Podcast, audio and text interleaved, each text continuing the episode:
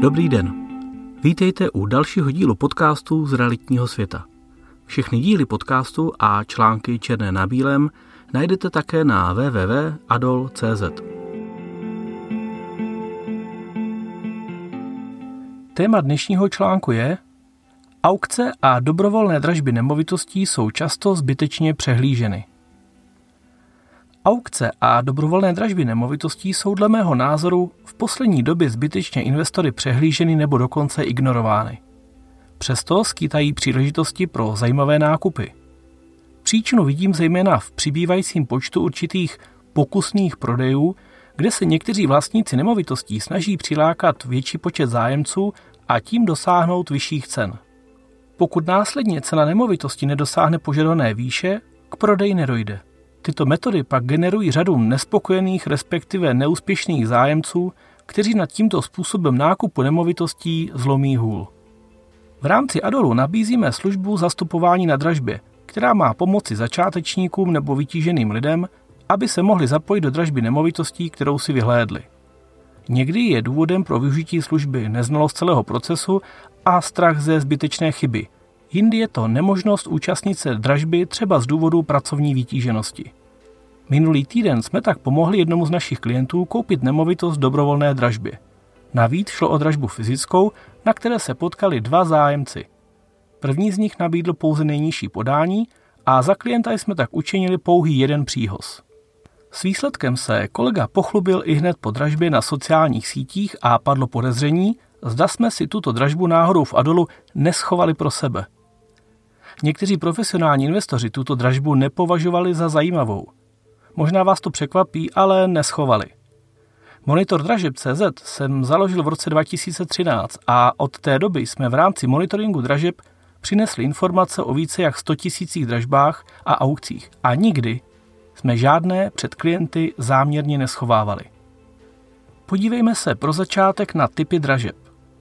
Jak již možná z našeho blogu víte, není dražba jako dražba. A i když slovem dražba dnes běžně označujeme jakýkoliv prodej nemovitosti, kde na jedné straně stojí zájemci a na druhé straně licitátor, tedy buď člověk s kladívkem nebo dnes již často počítač, nemusí jít vždy o stejný proces. Pochopení rozdílu mezi jednotlivými způsoby prodeje vám třeba pomůže jinak přemýšlet o investičních příležitostech.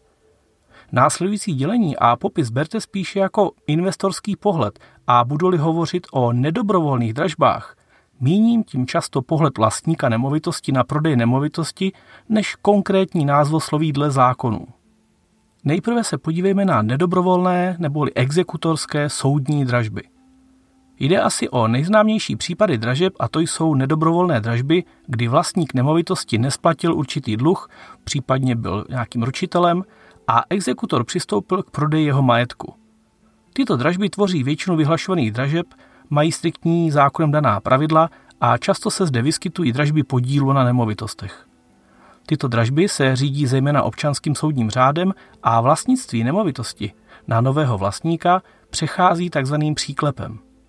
Pak zde máme dobrovolné a nedobrovolné dražby. Ty se řídí zákonem o veřejných dražbách číslo 26 z roku 2000 a vlastnictví taktéž přechází na nového vlastníka příklepem. Zásadní rozdíl oproti exekutorským dražbám je dle mého názoru ten, že je zde častěji užší vztah mezi vlastníkem a dražebníkem. Termín užší vztah berte prosím s rezervou a toho člověka, který se dražbám věnuje už 10 let – Nedobrovolnou dražbu na vás často valí věřitel, například banka, která vám kdysi poskytla úvěr a již předem jste jí dali souhlas ke speněžení dražbou, nebudete-li řádně platit. V porovnání s tím je exekutor jakási odosobněná instituce, která k vám žádný obchodní vztah nemá ani nikdy neměla. No a konečně dobrovolné dražby jsou případy, kdy se vlastník nemovitosti sám rozhodne, že chce svoji nemovitost prodat. V tom případě je dražebník vlastně obchodní partner, který v rámci své činnosti prodává nemovitost a snaží se dosáhnout maximální možné ceny. Zde pozor, nyní se dostávám k jedné zajímavosti a to k té, že speněžení nemovitosti v rámci insolvenčního řízení spadá trochu nelogicky do dobrovolných dražeb.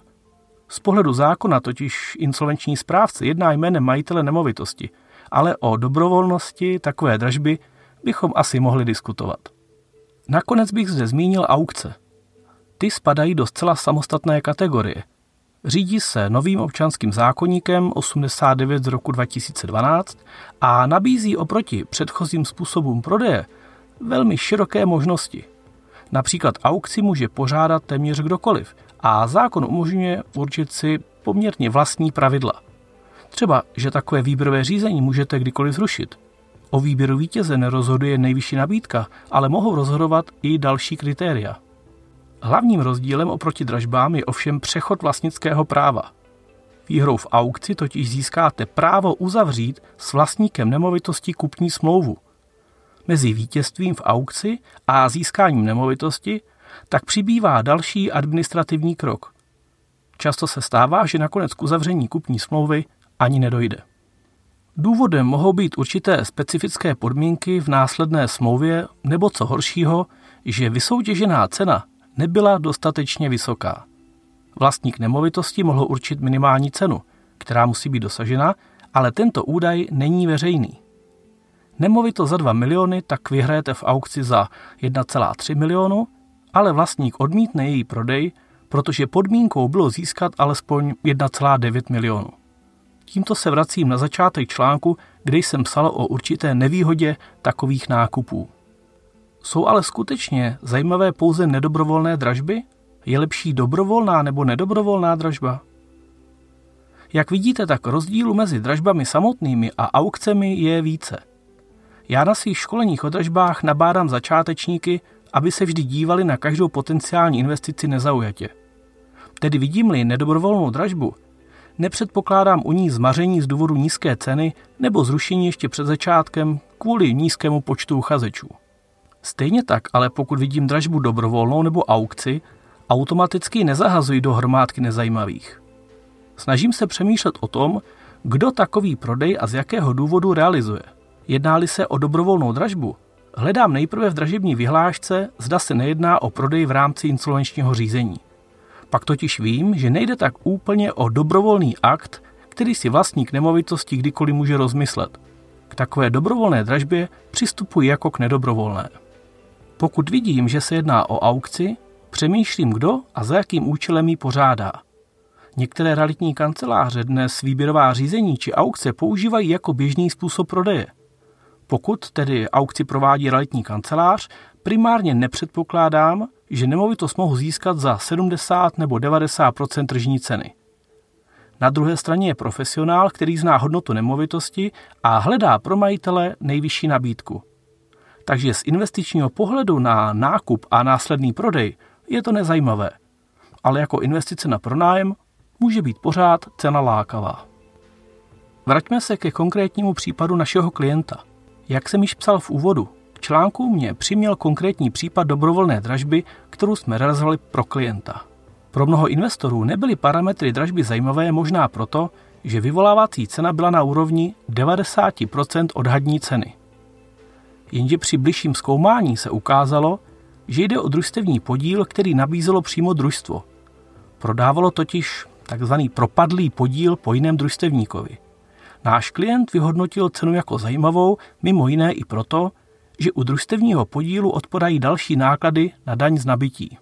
Kolik klient vydělal nebo ušetřil, se tedy přesně nedozvíme a není to důležité. Hlavní je, že investor získal nemovitost za cenu, kterou byl ochoten zaplatit. Na příkladu jsem chtěl také ukázat, že je potřeba každou dražbu nebo investiční nemovitost řádně proskoumat a zvážit všechna pro a proti. Často se totiž ukáže, že hlubší analýza a čas strávený nad případem přinese své ovoce. Líbil se vám dnešní článek?